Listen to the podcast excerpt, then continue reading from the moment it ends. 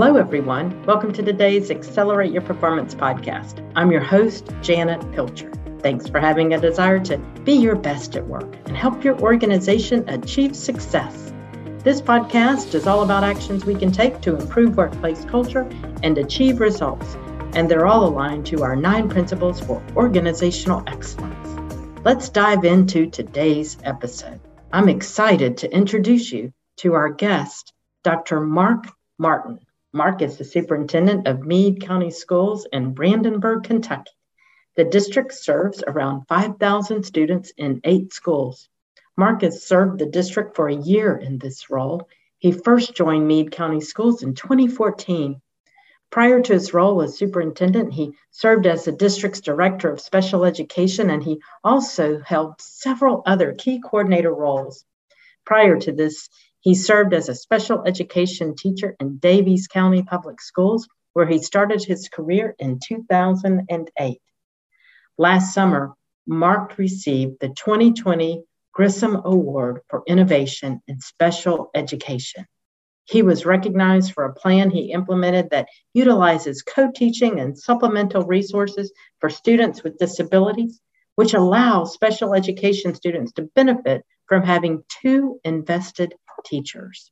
Under Mark's leadership, the district is offering a program called Close the Gap Kentucky. It's a twelve-month experience for district leaders to gain support through a cohort learning model and framework. This is Mark's second year partnering with Studer. So it's with great pleasure that I welcome Mark to our show today. Mark, welcome.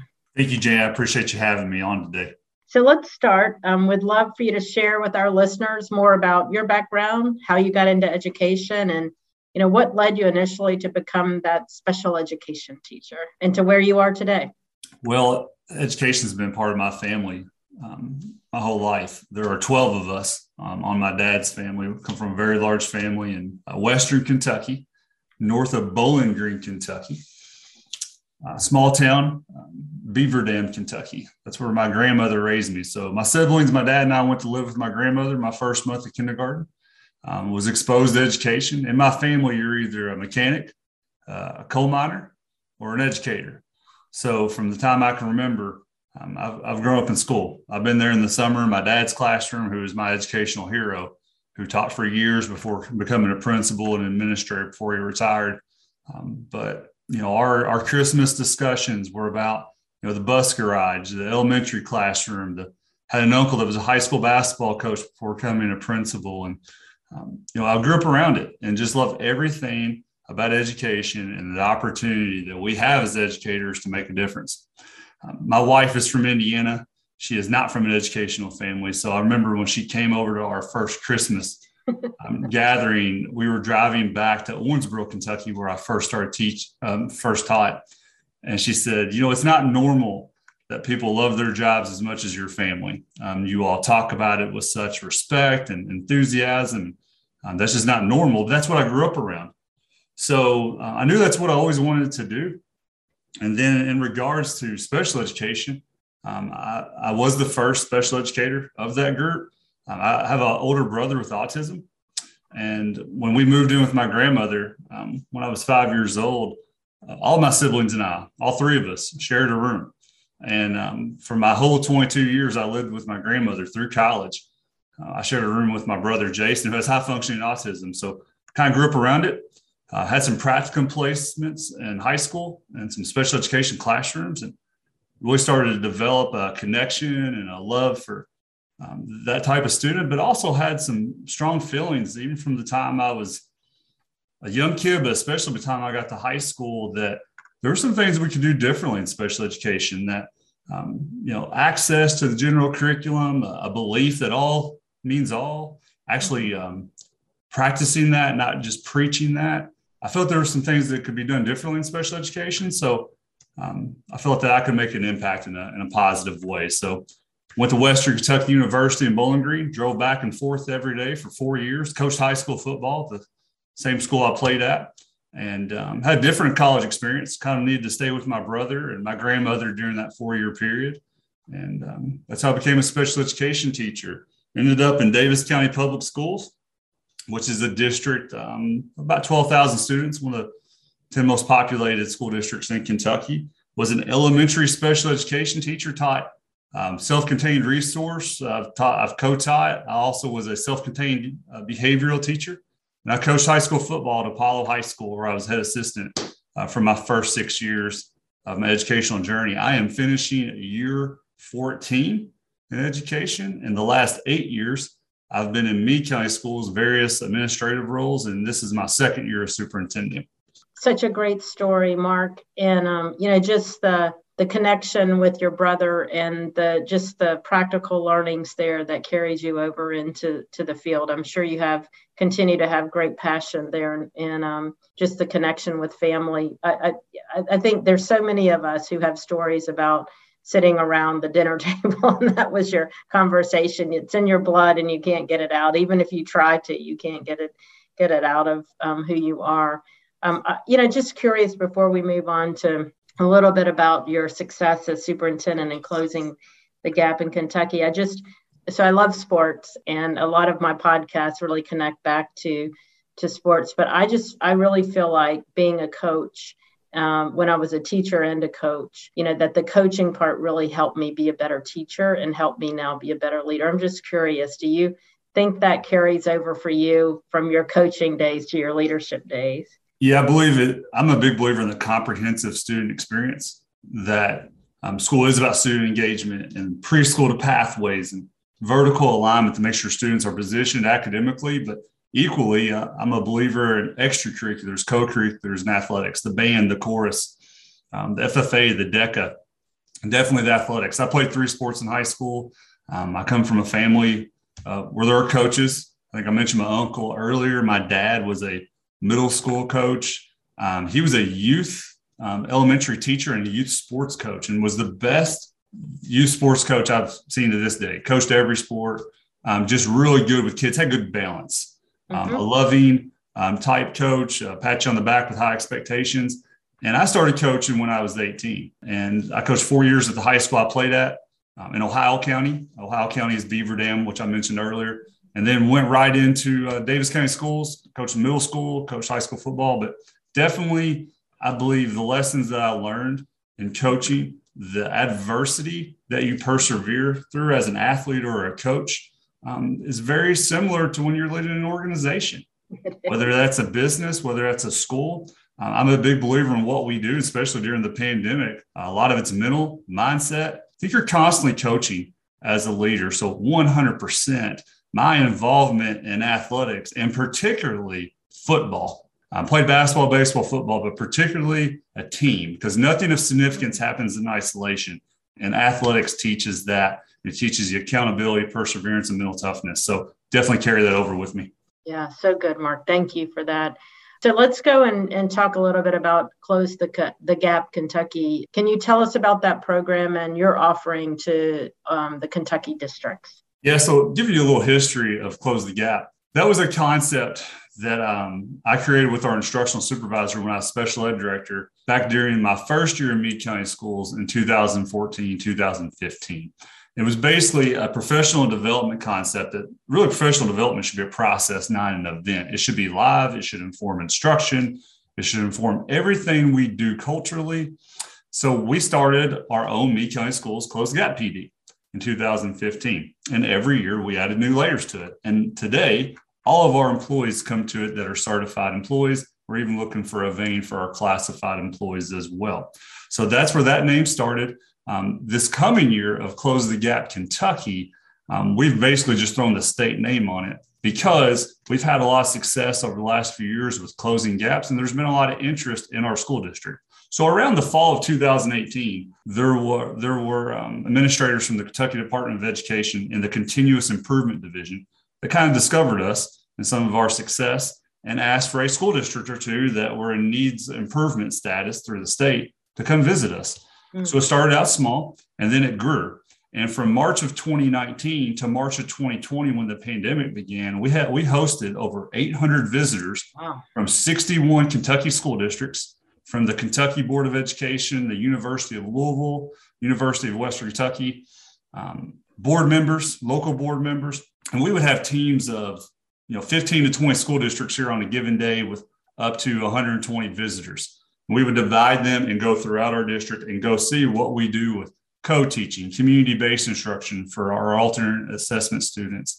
Um, and they would have lunch with us. We would talk about our story, and we would display our five keys to success.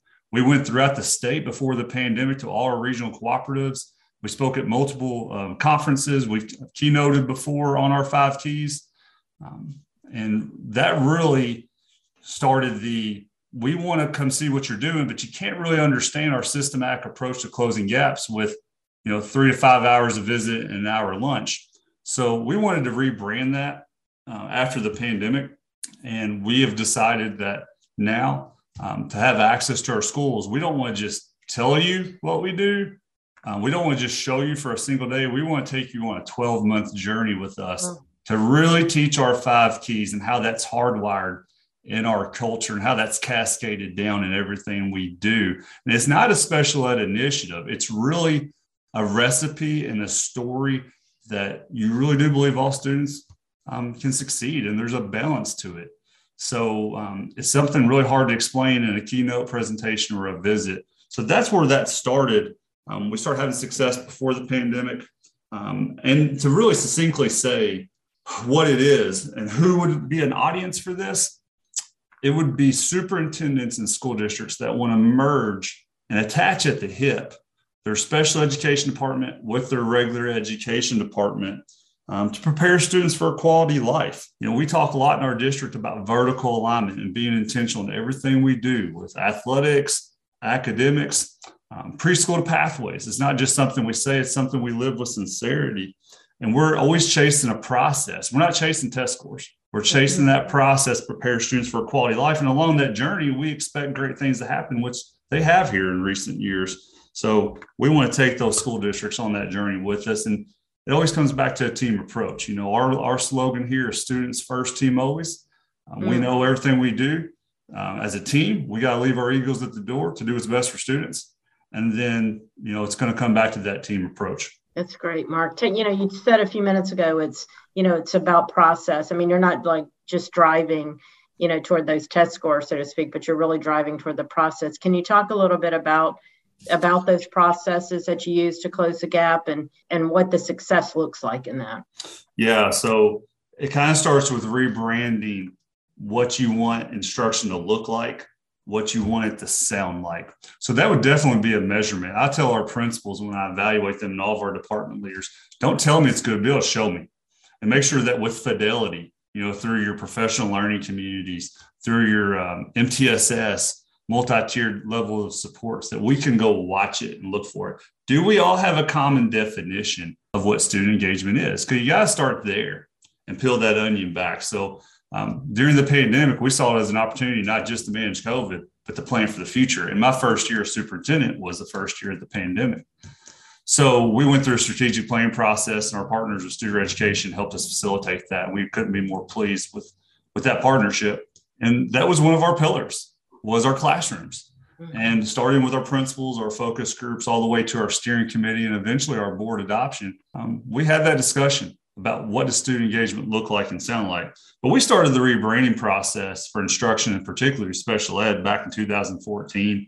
We want a balanced approach. You know, balance wins, balance sustains. Culture positions you for academic success, but you can have a lot of happy people, but when that classroom door shuts, that doesn't mean anything's going on.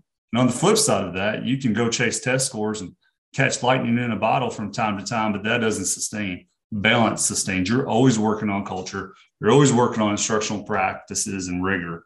So we kind of defined for ourselves, we weren't going to let the Office of Special Education uh, federally or the Kentucky Department of Education define to us what a good special education program was. We were going to do that ourselves. Um, and we really go with five keys that I mentioned earlier. And this is the way we teach or Close the Gap Kentucky and, and the way we present it throughout the state. Number one, you got to have a district belief. And that starts from the superintendent's office down, because what we do is not easy. There will be adversity. Adult convenience will creep in, and you got to come back to what's best for students. Number two, instructional focus.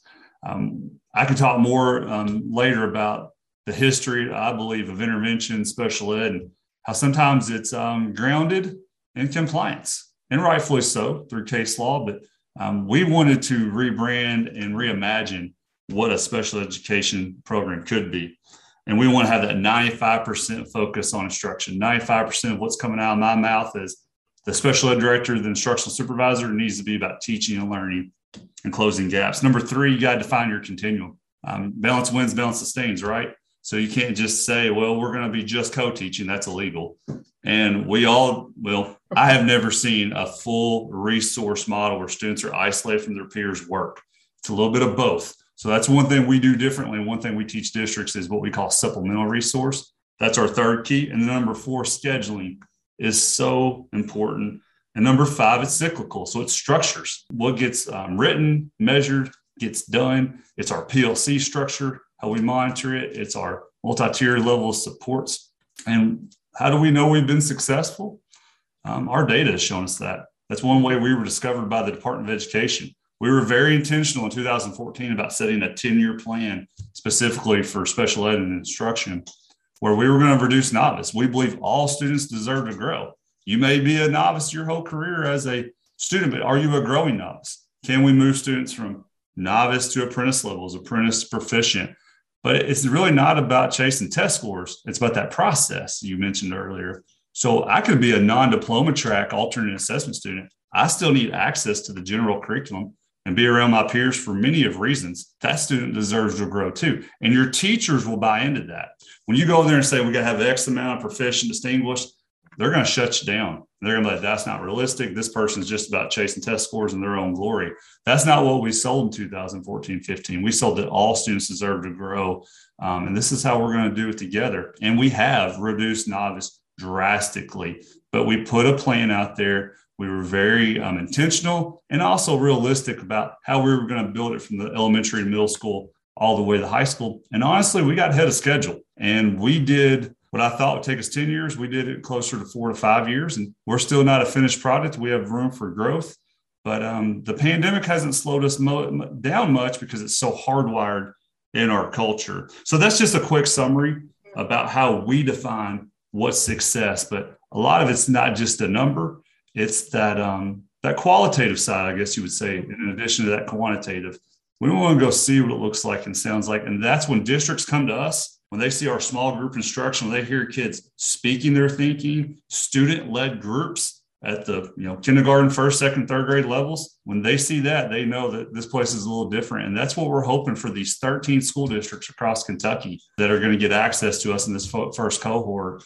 Um, we're hoping to help them and tell our story from two thousand fourteen on. Yeah, so good. And, um, you know, I love the, you know, it's student led, you know, when I think you mentioned the term student engagement, you know, when we look at achievement and how important student engagement is, you mentioned that term, and, and then, the, you know, just kind of concluding that was student led, you know, so it's, it's, I think what I hear you say, a lot of things, Mark, I mean, good systematic focused process that's, that people are focused in on and can buy into because they believe in it.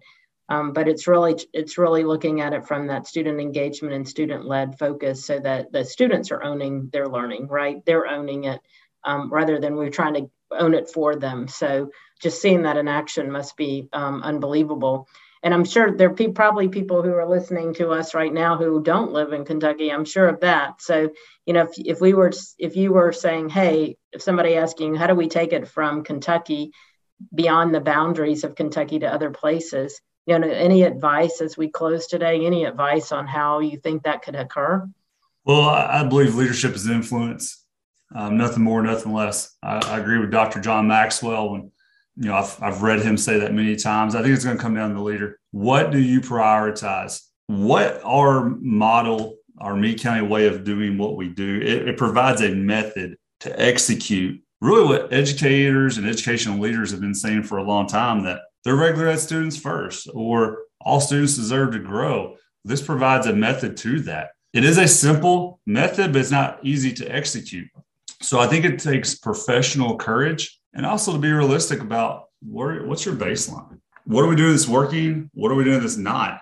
And why are we going to continue to implement these strategies that are not bearing fruit?